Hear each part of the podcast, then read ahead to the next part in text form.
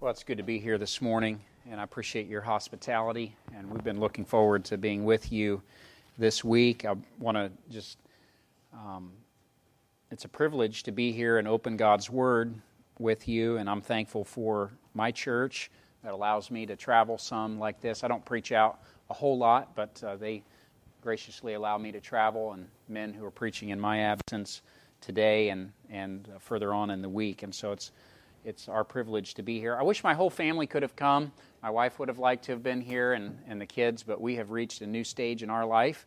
And we have these older kids who have schedules and jobs, and we feel like we're always running 15 ways from Sunday and uh, Uber drivers and all that kind of stuff, you know. So uh, neither my oldest daughter or my son have their driver's license yet, so my wife and I do a lot of transporting right now. But uh, Allison really wished that she could have been here, but it just didn't work out.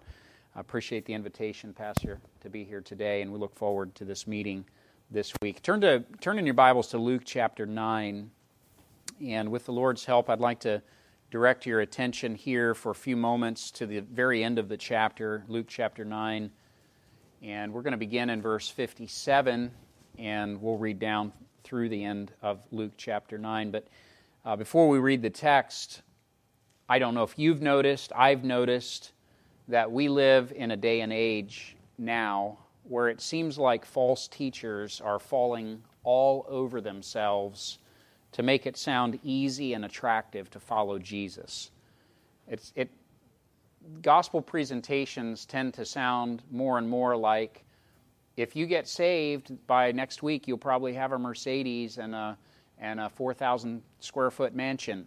And if you, if you just give your life to Jesus, He'll make you wealthy and famous, and He'll make your life so easy and good. And, and we think about that, that idea and, and kind of what we call the, the, the uh, feel good gospel, the, the idea that if you get saved, everything will be easy and everything will be good. And when we compare that to what the scriptures actually say, it's not hard to tell that what is being preached in many places is actually a false gospel, that it's not a true gospel at all. And especially when we look at the Lord Jesus and we see how Jesus dealt with people, we could ask the question how did Jesus approach the issue of discipleship? And did Jesus make it easy for people to follow him? And so we want to look at Luke chapter 9, verse 57 through 62, with that question, those two questions in mind. And as we read the text, we're going to find that there are three encounters between Jesus and some individuals. And the way that Jesus dealt with them is very interesting because all three of these individuals had a shallow and insincere desire to follow Christ. And Jesus dealt with them very pointedly about the cost of discipleship. And that's what I want to speak to you about this morning is the cost of discipleship. What is it going to cost us to be followers of Jesus Christ? Luke chapter 9 verse 57, the scripture there says, "And it came to pass that as they went in the way, a certain man said unto him, Lord, I will follow thee whithersoever thou goest. And Jesus said unto him, Foxes have holes, and birds of the air have nests, but the Son of Man hath not where to lay his head. And he said unto another, Follow me. But he said, Lord, suffer me first to go and bury my father. Jesus said unto him, Let the dead bury their dead, but go thou and preach the kingdom of God. And another also said, Lord, I will follow thee, but let me first go bid them farewell, which are at home at my house. And Jesus said unto him, No man, having put his hand to the plow and looking back, is fit for the kingdom of God. We see in this passage that there is a cost to following Jesus Christ. Don't let anyone fool you by telling you that if you uh, go ahead and get saved, or if you become a follower of Christ, that your life will be the greatest life that you've ever imagined, or that everything will be easy, or everything will be simple. I like to say sometimes to folks, if you get saved, your life might, might get harder than you've ever imagined. If you become a follower of Christ, you might suffer some rejection and some difficulty and, and some problems. In fact, not might. You most likely will suffer those things. And we see that there is a cost to following Jesus Christ. Now, when we speak about being a disciple, what we mean by that is being a follower, being one who follows after. We know that Jesus, when he came uh, and, and he began to gather together a group of men to be his followers, his disciples, there are the 12 that we normally think of and they constituted that first church, but there were also a number of others who identified themselves as disciples or followers of Jesus Christ. Some of them were quite sincere in their following, people like Mary and her sister Martha and their brother Lazarus. They were clearly committed followers of Jesus Christ. There were others who were secret disciples or secret followers of Christ, like Nicodemus, who, because he was a Pharisee and very, had a very high place, did not really want people to know that he was following Christ, but he was, uh, of course, there would come a time when it could no longer be kept a secret, and his secret discipleship would be na- made known. But there were also those who said that they were followers of Christ, who said that they were disciples, and in reality, they were not yet willing to pay the cost of discipleship.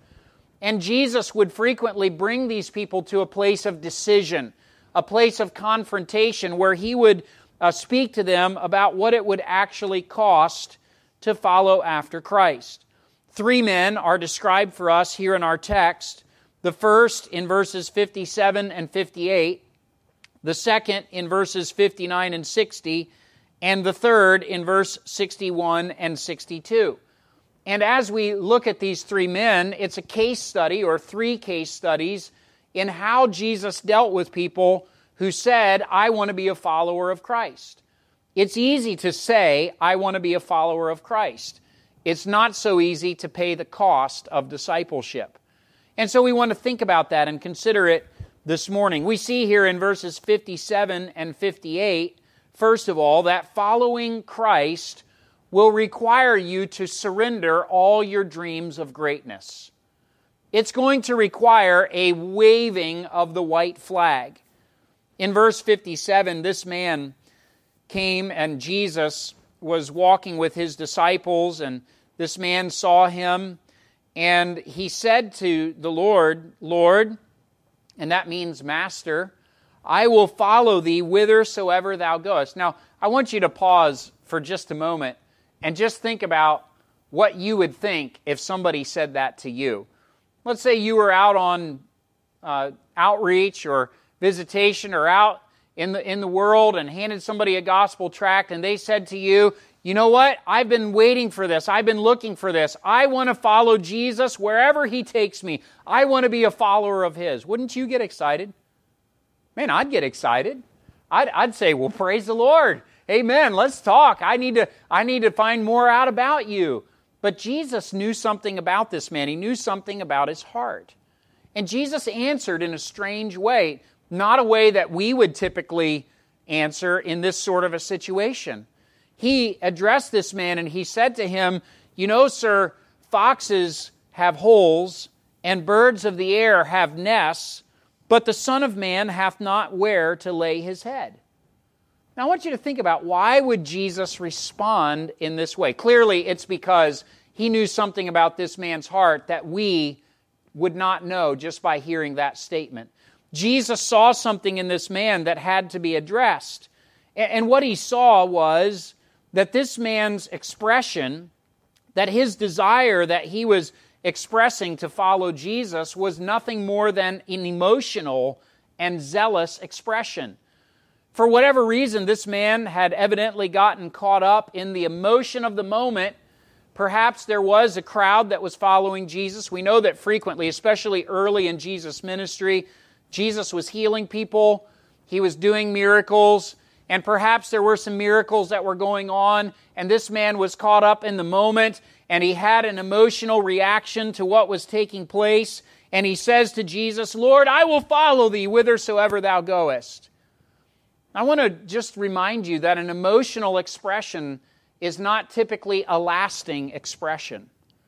people can make emotional commitments. This is one of the concerns that I have about a lot of things that I observe in modern day Christianity is that so much of it seems to be geared towards appealing to the emotions.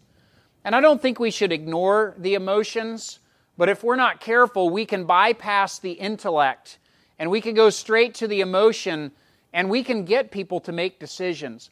We can get people to do things. For instance, I could very easily have an emotional appeal towards my younger children and really put a lot of pressure on them and get them to make a prayer or to make a profession of faith. But I would have no confidence that they actually have gotten saved because I would know that I have just manipulated them emotionally.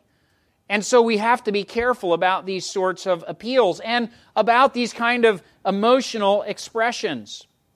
Emotion can cause some people to make a hasty profession or a hasty commitment to Christ, one that will later be overruled by their reason. As they get distance from that emotional moment, they may stop to think and begin to reflect on the cost of what it will cost them to be a follower of Christ and say, wait a second, that's not what I signed up for. That's not what I was interested in.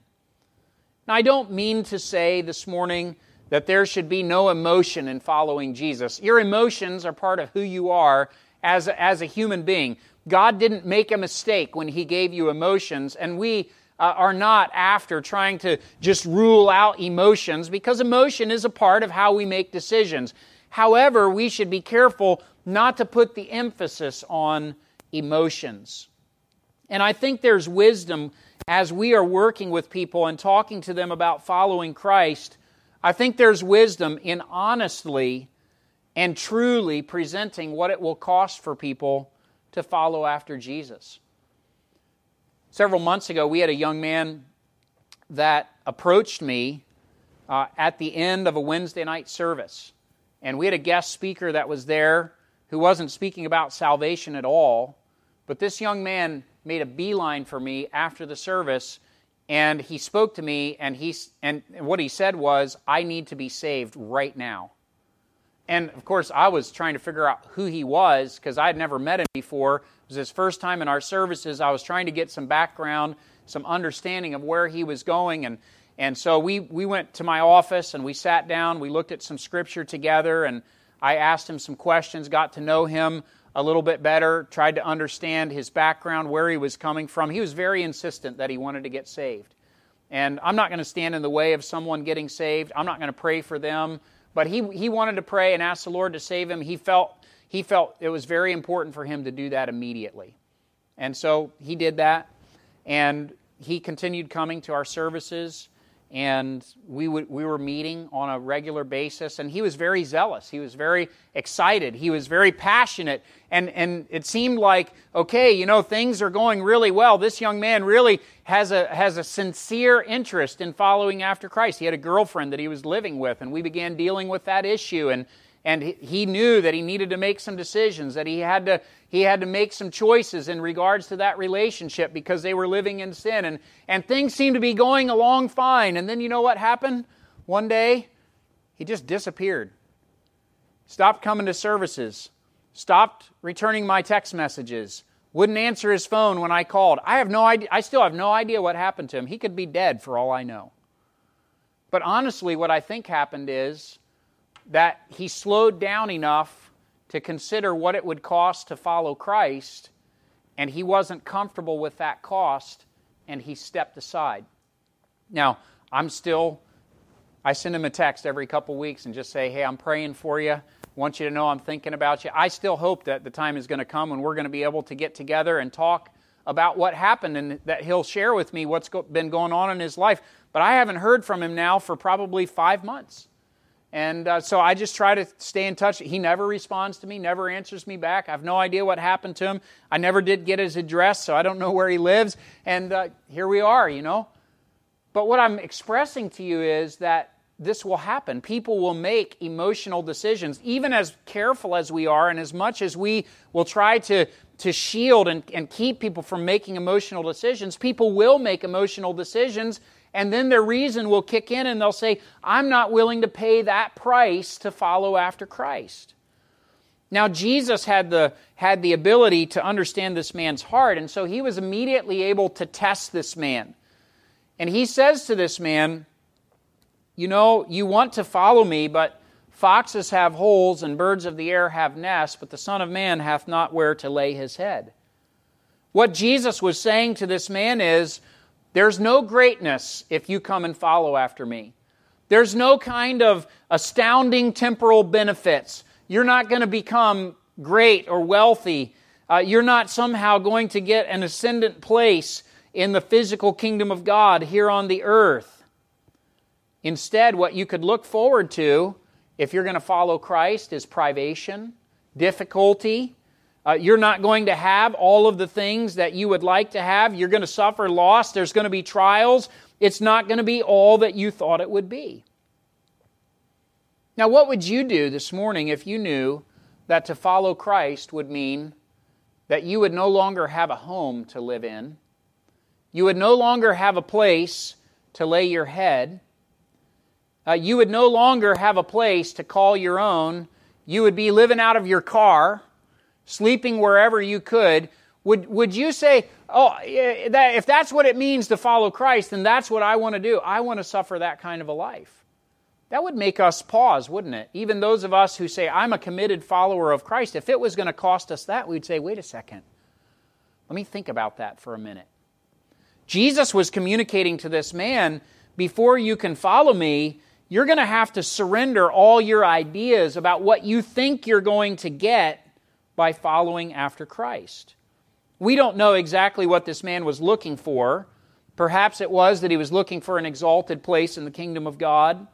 Perhaps he was thinking Jesus is nearly ready to set up his kingdom and he wanted to be at the right hand. He wanted to be in a place of ascendancy. We know even the 12 apostles really struggled with that concept and with that thought. But the truth perspective for us to understand this morning is that those who follow Jesus are unlikely to ever be in the who's who in the world. It's unlikely you're going to be the biggest church. It's unlikely you're going to be the most popular in the community. It's unlikely you're going to be the big name preacher it's unlikely that people are going to say, Oh, he's the greatest guy around. I just love being around that guy. Or, I just love being around that girl. I mean, we hope that we have a pleasing personality and, and that, we, that we're true friends and those sorts of things. But the reality is that when you speak truth, it makes people uncomfortable. And so it's unlikely that following Christ is going to launch you into a place of ascendancy or authority. And when you live with eternal values, it causes you to have different priorities than the rest of the world. The rest of the world is really living for the here and now. They want to live in the nicest neighborhood. They want to drive the fancy cars. They want to have the nice clothes. They want to have money in the bank and security of retirement and all those sorts of things. But as God's children, as followers of Christ, we need to have a different perspective. We need to surrender those dreams. Now, it could be, it could be that God will allow you to have some of these good things, and we praise the Lord when He does. Praise, praise God that it doesn't always mean that we're going to suffer privation in order to follow Christ, but we ought to be willing to say, Lord, whatever you want, I'll surrender. Whatever you take from me will be fine. And so Jesus responds to this man, and he Evidently, and the text doesn't tell us how this man responded, but the, the inference in the text is that this man, that was too much for him, and that he turned around and that he left. That he didn't, he actually didn't follow Christ. Now, the second encounter is a little different because in the second encounter, Jesus actually addressed a man. So the first encounter is a man saying to Jesus, I want to follow you. The second encounter, Jesus looks at someone and he says to that man in verse 59, Follow me. So there's a command of Jesus come after me. By the way, the, it is a command to follow Christ. Do you know that the gospel is a command to obey? It's, it's not an offer to consider, it's a command to obey. The gospel, the good news, is something that ought to be regarded and obeyed because we honor God, because we believe God. Jesus looked at this man and he said to him, Follow me. And the man, in response, said to Jesus, Lord, suffer me first to go and bury my father. And in verse 60, Jesus answered him in this way He said, Let the dead bury their dead, but go thou and preach the kingdom of God. So, first of all, following Christ will require a surrender of all your dreams of greatness. But second of all, following Christ will require a supreme love for Christ. This man answered in a very unusual fashion when Jesus said to him, Follow me. Obviously, Jesus expected him to obey. This is offered in the imperative voice. It is the duty of every man to follow Christ with all of his being. It is rebellion against God for us not to follow after Christ. We ought to be followers of Christ. It was right for Jesus to address this man in this way and say, Follow me. But this man, in response to Jesus, answers with an excuse about why it wasn't the right time for him to follow Christ. And the excuse seems to us to be legitimate. He says, Lord, suffer me first to go and bury my father. And we get in our mind, well, his dad must have been laying at the morgue right at that minute. And they were getting ready to put him in put him in the ground and and he needed to go home for a couple of days and help his mom and his family as they buried his father. But that's not what this man was saying. This man was not saying that his father was dead and he needed to go home for a quick funeral before he could follow Jesus. What was being communicated was, I need to wait until my father dies so that I can bury my father. You know, he's old and the time is coming and I have some responsibilities and I have a need to get the inheritance and so I need to wait until that is all wrapped up, till that thing is taken care of before I can follow after you. It's not the right time for me to follow Christ. How often do we hear people say, one of these days I'm going to follow Christ? One of these days I'm going to get saved. One of these days I'm going to be an out and out Christian. This man is a good example of that. What he was doing was using his father as an excuse for why he could not follow Christ. I've heard many excuses from people about why they can't follow Christ.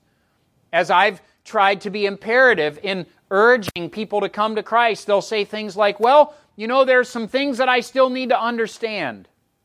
Okay. Well, what are you doing to understand those things?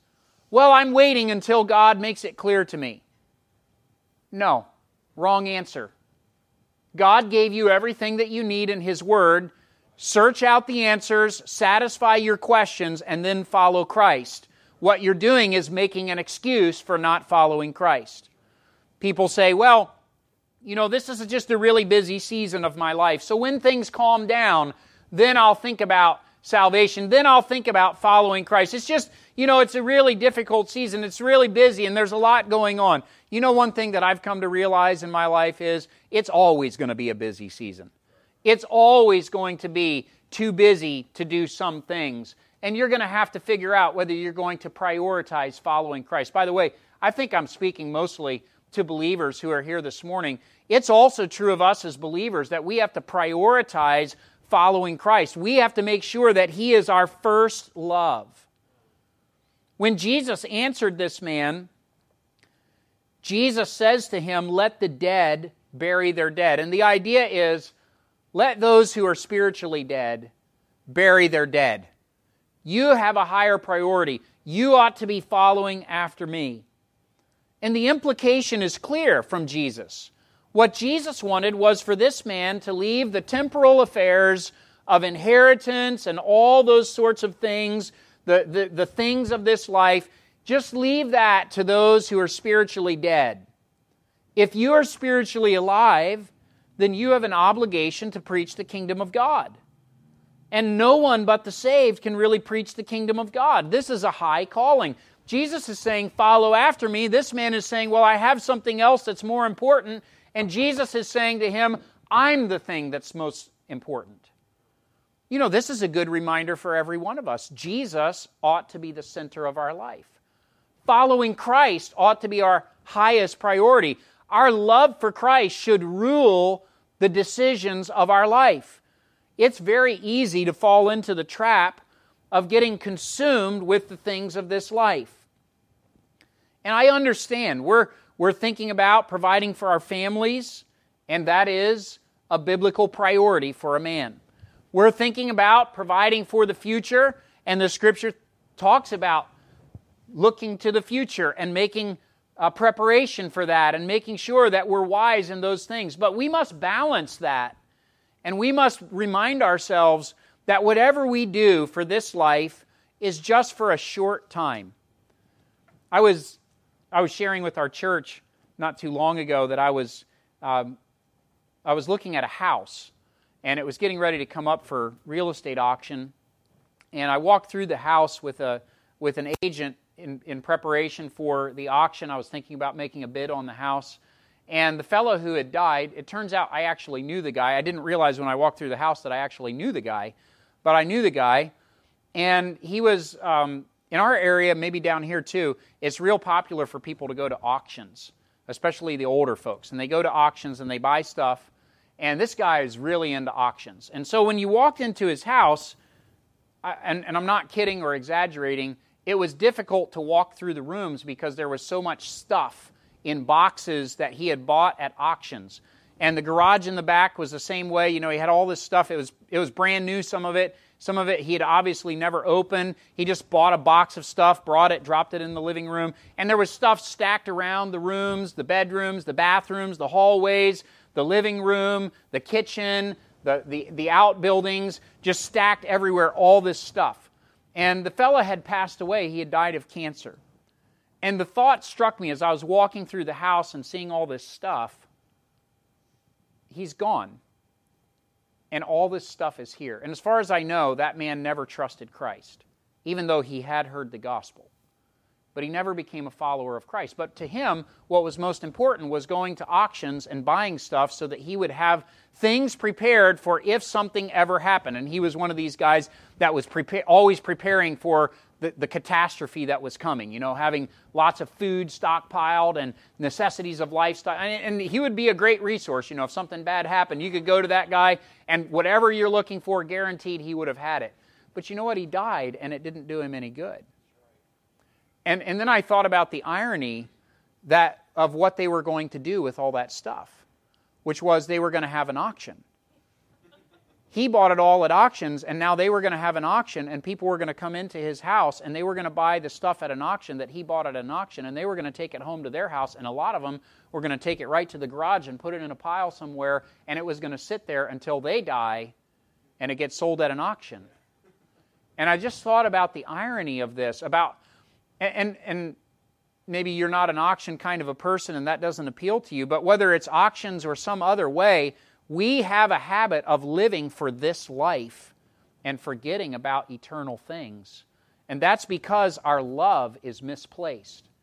Our love ends up being centered on the things of this world, on the things of this life. We get our focus on the next new thing that we need, and we forget that God has a higher purpose for us to be living for. You see, this man should have followed Jesus. He should have come after Jesus. This, this was the highest priority of his life was to be a follower of Jesus. But instead of following Jesus, he decided, I need to go take care of this matter over here so that I can make sure that I'm well cared for in my future. I can't tell you how many people I, I've known who are so busy caring for their future that they gave no thought to their soul until it was too late. And then by the time that they got to the point where they had had time to think about their soul, they were no longer interested because they were too busy enjoying all the things that they had accumulated, and then life was past. It's possible for believers to become distracted by other purposes and pursuits that are not fitting for those who are spiritually alive. Be careful how you're spending your life. Now, again, the Bible gives us priorities about how a man should live and what he should live for, and I believe men should be hard workers. I think they ought to provide for their families. I think all those things are true. They're biblical priorities, but it can get out of balance awfully quickly in our lives. So, the question to ask this morning is I say that I'm a follower of Christ. Do I love him with all my heart, soul, and mind? Is he first place in my life? Is he my supreme love? So you notice following Christ will require a surrender of all your dreams of greatness. Following Christ will require a supreme love for Christ. But finally, in verse 61 and 62, there's another man who comes along and he says to him, Lord, I will follow thee. I'm intending to follow you. But let me first go bid them farewell, which are at home at my house. And Jesus said unto him, No man, having put his hand to the plow and looking back, is fit for the kingdom of God. So, third of all, the cost of discipleship is that following Christ will require a singleness of purpose. There is a singleness of purpose that we must have in order to be followers of Jesus. Now, again, at first glance, the request of this man, the statement of this man, seems to be reasonable.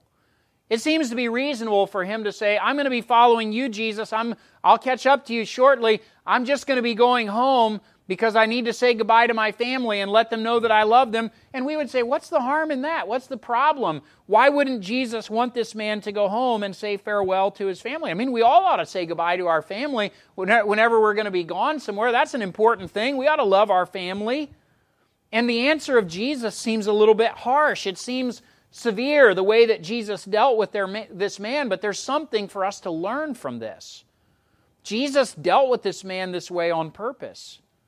And, and I want to reassure you this morning that Jesus is not teaching somehow that we should disregard or disrespect our family. That's not at all what he's focusing on. In fact, the scriptures give us lots of good principles about how we should relate to our family. The Bible tells us we should honor father and mother. The Bible says we should love uh, our, our spouse. The Bible says we should love our children. The Bible says that, that all these things are true. So there's a priority to family. But what Jesus is dealing with here is something that was in this man's heart. He is dealing with this man very specifically because he saw something about this man that indicated that he was double minded. You know, the book of James tells us that a double minded man is unstable in all his ways. And what this looks like is the person who, at the end of a service, says, I'm going to follow Jesus with all my heart. I, I want to serve the Lord. I'm so excited about serving the Lord. They walk out the back door of the church. They get home and they sit down in their recliner and they think about what happened and they say, Well, you know, I'll get to that in a while. There are a few other things I need to deal with before I follow Christ. And, and they flip flop back and forth between following Christ and following the things of this world. What Jesus seems to have noticed in this man's heart was that he was saying he was going this way, but he was looking back. Even as he was saying, I'll follow you, he was making provision for not following Christ. He was giving himself an out. You know, this is true about anyone who is saved. Jesus is your last and only option there is no plan B. You cannot come to Christ and say, now, if this doesn't work out, I've got another way to work things out. If you did that, then you didn't come to Christ. You have to come to Christ knowing that He is the only solution for sin, knowing that without Him you are hopeless and helpless. You must come to Christ without any other thought of what you might do in order to be saved. This man came to Jesus and said, I'll follow you but I need to go home first and say goodbye. So he's saying, I'll follow you, Jesus, but there's something in him that is wavering about his family's expectations for him. I have a feeling that when this man got home to say goodbye, there were some things that they were going to say. Well, wait a second. You can't follow Jesus. I mean, we had big plans for you, son. You, you were going to go to college. Remember, you were going to go to university. You were going to get an advanced degree and you were, you were going to be the success story in the family. Don't you remember? We've been sacrificing for you all this time. We've been, we had big dreams for your life. We, we, we had, we've invested in you. And, and now you're saying you're not going to do that? You're going to follow Jesus instead? Do you get the picture? Now, I don't know if that's exactly the scenario, but that's what this man is giving room for. He's giving room for another option. He might go home and his family might say something to him that would change his mind. What Jesus knew is that if this man went back to his family, he never would get around to actually following Jesus. He needed to put Jesus first and follow Jesus with a single mind, with a single focus and purpose. And so Jesus says to him, No man having put his hand to the plow and looking back is fit for the kingdom of God. And what Jesus is saying to him is this if you're going to follow me, no looking back. Don't look back. Too many people think about following Christ and then they look back and they think about what could have been. You know, I've heard a lot of a lot of unfortunately a lot of preaching from people who sounded like they regretted following Jesus. You know, they start talking about what they used to be like and what they could have done with their life if they hadn't been called to preach and hadn't gotten saved. And you get the idea, brother, maybe you've heard messages like this yourself. You get the idea, like as they're preaching, that they almost regret having followed Christ. And here I am living this sad, sorry existence, you know, but I could have been a professional baseball player. I could have gone to school on this scholarship and I could have been a big mover and shaker, but you know, I got saved and it, this is how it sounds. God ruined my life and I started following him and here I am. Well, you know, you got to be careful not to look back. Think about the nation of Israel. When they came out of Egypt, what did they do? They started looking back. And, and their looking back was not even reasonable, it was not even logical. They started saying things like, You brought us out here to kill us, Moses. And we wish that we were back in Egypt where we had garlics and leeks and onions and life was really good. Now, how short their memories are. Their life wasn't good. Their life was hard with bondage, and they groaned and they wanted to be set free, and they were set free, and they get, they get out here in the wilderness and they say, We want to go back. But that's a human tendency. There's a tendency that we have to say, Well, I'm going to do this, and then to second guess and to start looking back. Listen, if you've begun to follow Christ, if you are following Christ, don't look back. Don't second guess your decision. Don't ask, what if? What if I had never followed him? You see, Jesus is giving a vivid picture when he talks about putting your hand to the plow, because anyone who's ever plowed knows that you can't be looking back and trying to plow a furrow. It's not going to be straight. In order to plow a straight furrow, or maybe since most of us don't plow, in order to mow a straight line with the mower, you can't be looking back here because your line is going to be all over the place. You've got to pick a spot and you've got to go to that spot and you've got to keep your eye where you're headed. I just preached at our church not too long ago, just a couple weeks ago, from Hebrews chapter 12, looking unto Jesus, the author and finisher of our faith, who for the joy that was set before him endured the cross, despising the shame, and is set down at the right hand of the throne of God. And as I was preaching about that passage, I was illustrating for our church people when we're running our race, our eyes have to be fixed on Jesus. That's where we're going. We can't be putting our attention on all these things. We can't be looking back. We can't, we can't be second guessing our decision. We've got to keep running the race and we've got to keep our eyes on Jesus. There's a reason for that.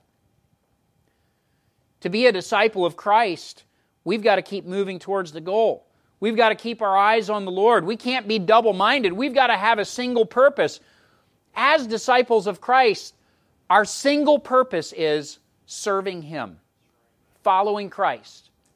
So I'm going to follow Christ wherever, whenever, however He wants me to follow Him. Whatever that means, I'm going to do what He wants me to do.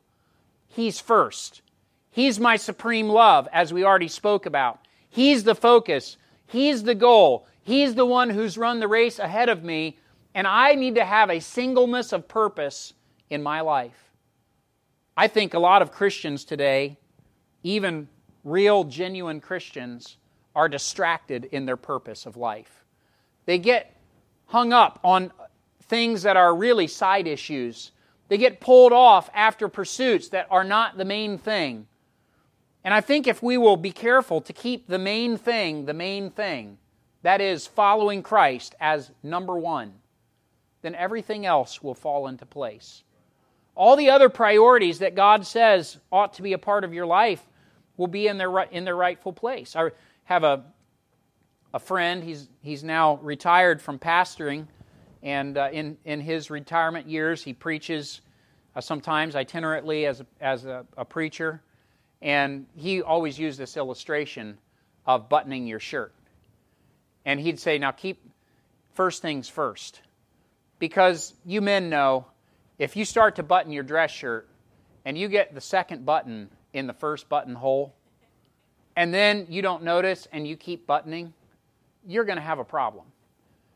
And especially if you don't notice it, you're going to get to church and somebody's going to say to you,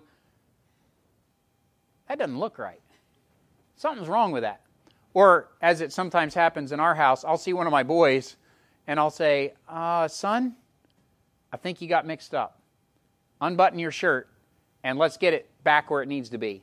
First button in the first button hole. Isn't it amazing when you get the first button in the first button hole, everything else just kind of comes along. But if you don't get that if you get that mixed up, that first button, everything will be messed up. And it's the same way with our priorities of life.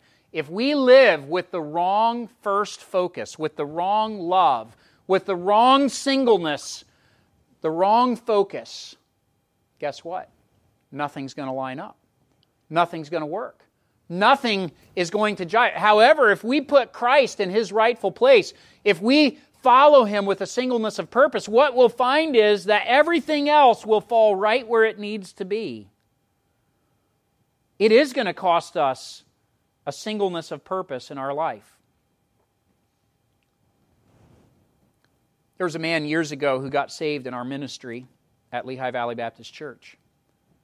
My dad was actually the one who led him to the Lord. His wife was a believer and had started coming to our services.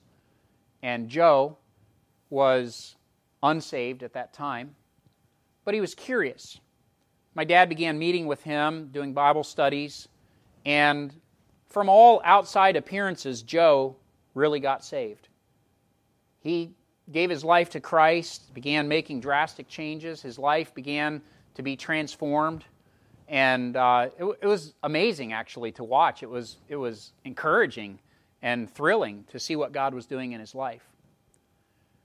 And as uh, my dad continued meeting with him, discipling him, teaching him about what it meant to be a follower of Christ, at the same time, some things started to happen in Joe's life, and he, he worked for a, a big multinational corporation. And he was offered an opportunity to take his career not to the next level, but to about five levels above where he was at. And it was very enticing because I think there was a lot of money involved. No idea how much exactly. There was a lot of prestige. There was a lot of uh, a lot of notoriety in the community, and and so he did take that opportunity. Really felt like it was God's will, and and at the time we viewed it as God was really blessing him. God was giving him a place. And I believe God was. God was giving him a platform to impact people that we would have never impacted or even had an opportunity to speak to. Unfortunately, Joe, when he took that position, it began to get uncomfortable, you know, being a, an out and out disciple of Christ. And our church is separated. And we preach things that are not that well regarded by the world. And it started to get uncomfortable that Joe was associated with our church because our church takes some strong stands and they're pretty clear on those stands. And it began to be a little bit of a difficulty for him. And, and you know, next thing we knew, Joe started to kind of distance himself. He started missing services. And next thing we knew, it was, we've got to move. Um, you know, it's a job opportunity. We got to we got to move. And they did. They moved out of our area and they ended up in another church, but it was a much more agreeable church. It was one that the, the community would get along with a lot better, you know, and, and they'd moved a couple hours away. And you know what? They moved back to our area, and, and sometimes we thought, well, they'll come back to Lehigh Valley because that's, that's home for them. That's where he got saved and, and baptized. And, but you know what? They never did ever come back to Lehigh Valley. Last I knew about them, their family just had fallen into kind of nominal Christianity. And you say, what happened?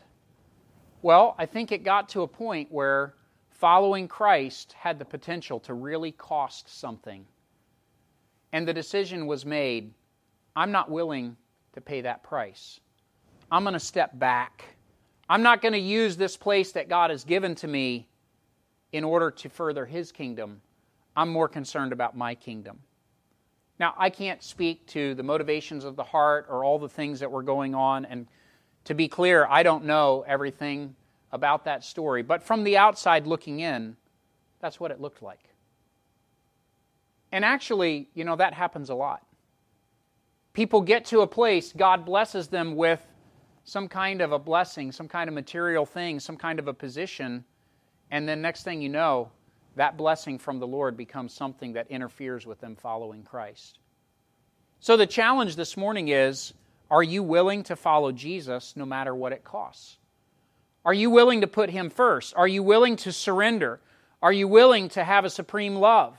Are you willing to have a singleness of purpose? Are you willing to pursue after Jesus with all your heart for all of your life? This is what it means to be a disciple of Christ.